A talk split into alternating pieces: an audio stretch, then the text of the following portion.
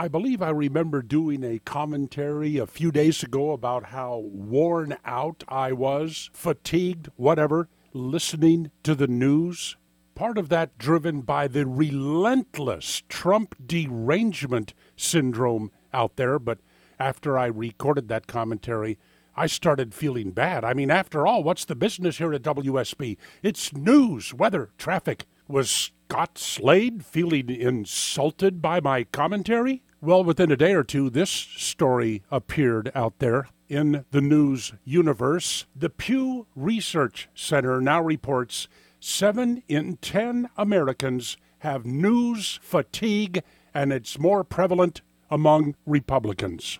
More details among people who are Republican or lean Republican. 21% are happy with the amount of news they are getting. 77% are worn out. They just don't want that much.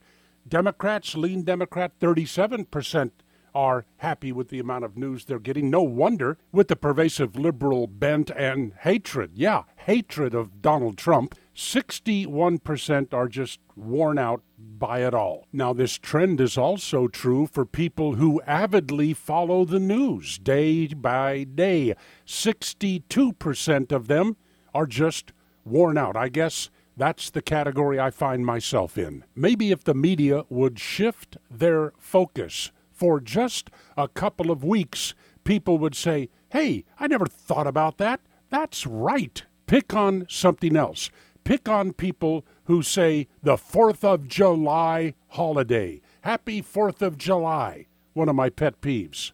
Maybe we can get them to say Happy Independence Day instead. Boy, how's that for jumping around subjects? Solomon Brothers Studios in Naples. This is Neal Boortz.